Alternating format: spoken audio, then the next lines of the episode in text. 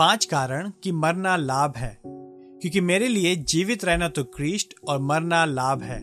फिलिपियो एक, इक्कीस। मरना लाभ कैसे है? पहला, हमारी आत्माएँ सिद्ध की जाएँगी। इब्राहिमियों बारह, बाईस और तेईस। पर तुम तो सियोन पर्वत के और जीवित परमेश्वर के नगर स्वर्गीय यरूशलेम में तथा असंख्य स्वर्गदूतों के पास और महासभा अर्थात उन पैलौठों की कलिसिया के समीप, जिनके नाम स्वर्ग में लिखे हैं, सबके न्यायाधीश परमेश्वर और सिद्ध किए हुए धर्मियों की, आत्माओं की उपस्थिति में आए हो। तब हम में कोई भी पाप नहीं रहेगा। हम आंतरिक युद्ध और उस प्रभु को अपमानित करने के हृदय विदारक निराशाओं से छुटकारा पा लेंगे, जिसने हमसे प्रेम किया और हमारे लिए स्वयं को दे दिया। दूसरा, हम इस संसार की पीड़ा से मुक्त हो जाएँगे। लूका सोलह, चौबीस और पच्चीस। उत्थान का आनंद अभी हमारा नहीं होगा, परंतु हमें पीड़ा से मुक्ति का आनंद होगा। यीशु मृत्यु के समय में होने वाले उस महान उलटफेर को दिखाने के लिए लाजर और धनी पुरुष की कहानी सुनाता है। तब धनी पुरुष ने पुकार कर कहा, हे पिता अब्राहम, मुझ पर दया कर। लाजर को भेज कि वह अपनी उंगली का सिरा पानी में डुबोकर मेरी जीप को ठंडा करे, क्योंकि मैं इस ज्वाला में पड़ा तड़प रहा हूँ। परंतु अब्राहम ने कहा, हे पुत्र, स्मरण कर कि तू अपने जीवन में सब अच्छी वस्तुएँ प्राप्त कर चुका है। इसी प्रकार लाजर बुरी वस्तुएँ, पर अब वह यहाँ शांति पा रहा है, और तू पीड़ा में पड़ा तड़प रहा है। तीसरा, हमें अपने प्राणों में गहन विश्राम दिया जाएगा। प्रकाशित वाक्य छह नौ से ग्यारह।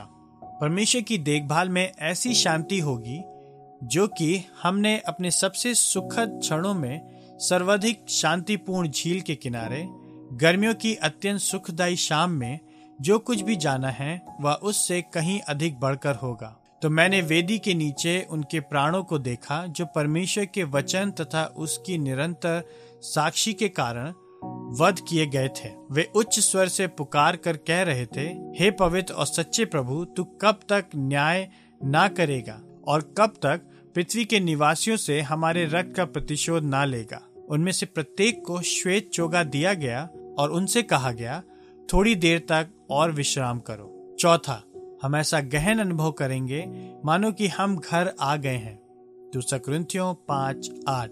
अतः हम पूर्णता, साहस रखते हैं तथा देह से अलग होकर प्रभु के साथ रहना और भी उत्तम समझते हैं।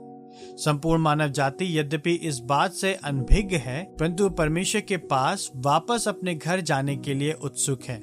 जब हम क्रिस्ट के पास घर जाते हैं तो वहाँ पर एक ऐसी संतुष्टि होगी, जो हमारे द्वारा अनुभव की गई किसी भी सुरक्षा और शांति की भावना से परे है। पांचवा, हम क्रिस्ट के साथ होंगे।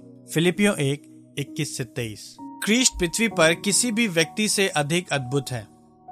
वह उन सबसे अधिक बुद्धिमान, सामर्थी और दयालु है, जिनके साथ आपको समय व्यतीत करना अच्छा लगता है।